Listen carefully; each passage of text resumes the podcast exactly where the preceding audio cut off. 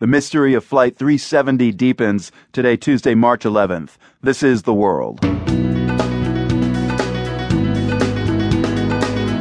I'm Marco Werman. Conflicting unconfirmed reports in a widening search area confound investigators trying to locate the missing Malaysia Airlines jet. It's hard to imagine something as large as a triple seven going missing. It's a reminder of how big the planet is. We'll have the latest on the search. And later, meet Lydia, the great white shark being tracked by scientists as she crosses the Atlantic. She's given them a run for their money. Some days she picks a spot, she seems to like it, she doesn't move much. And other days she can go uh, over one hundred miles. Plus, a photographer finds the perfect place to carry the Lego figure who stars in his pictures. That tiny pocket on the front right-hand side of a pair of jeans, he fits absolutely perfectly in there, yeah. Support for P R I's The World comes from Medtronic, searching for runners who benefit from medical technology to run in the Medtronic Twin Cities Marathon or Medtronic ten-mile Run. Application and information available at medtronic.com slash global heroes. I'm Marco Werman. This is The World. Crimea is living a multiple-choice reality, it seems. Ukraine still considers the region a part of its territory, but today the Crimean parliament declared Crimea a republic, independent of the rest of Ukraine. And on Sunday, Crimean residents will get to vote in a referendum on whether to join Russia or not. Time's Simon Schuster is in Simferopol, the capital of Crimea. He says the region's pro-Moscow leaders have a clear goal in all of this. The declaration today was pretty much a repetition of what amounts to a foregone conclusion. They've already voted to split off from Ukraine and to ask for Russia to annex the region.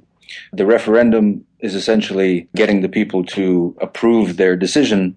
But uh, again, the leadership here assumes that uh, they will get their way and uh, Crimea will become part of Russia. So we want to speak with you, Simon, about uh, a man you profiled for Time, the de facto pro-Russian leader of Crimea, Sergey Aksyonov. Where does he stand on either independence or joining Russia? Uh, he is uh, a wholehearted supporter of joining Russia, even though he wouldn't mind so much being a semi-independent state as well, uh, as long as it's under Russia's protection, which at this point is pretty much guaranteed. Uh, he uh, took power on February twenty-seventh after a seizure by armed men of the parliament and the government building, and he has been holding court as the de facto leader ever since. Aside from a de facto leader, does he have an official title? The Prime Minister of Crimea. Right, okay. So a, a month ago he was this obscure figure, and now he's Vladimir Putin's go-to guy in the Crimea. Who actually is Sergey Aksyonov? I mean, he has a fascinating biography. His father was actually a separatist pro-Russian leader in the country of Moldova, which uh, in the early nineteen nineties had a very similar situation play out, which resulted in a war. Russia also intervened in that war on the side of the pro-Russian separatists, and it resulted in a breakaway republic declaring independence and splitting off from the Moldovan government. That region is called Transnistria, and it is still an unrecognized quasi-independent state. You met Aksyonov. You, you interviewed him for, for this profile. Um, when you met him, what's the first impression you get of Aksyonov? Uh, he is a bit of a thuggish guy. He's he's tall, bulky. He's also the head of the Crimean Greco-Roman Wrestling Federation. So that that, t- right, that tells you something about his physique.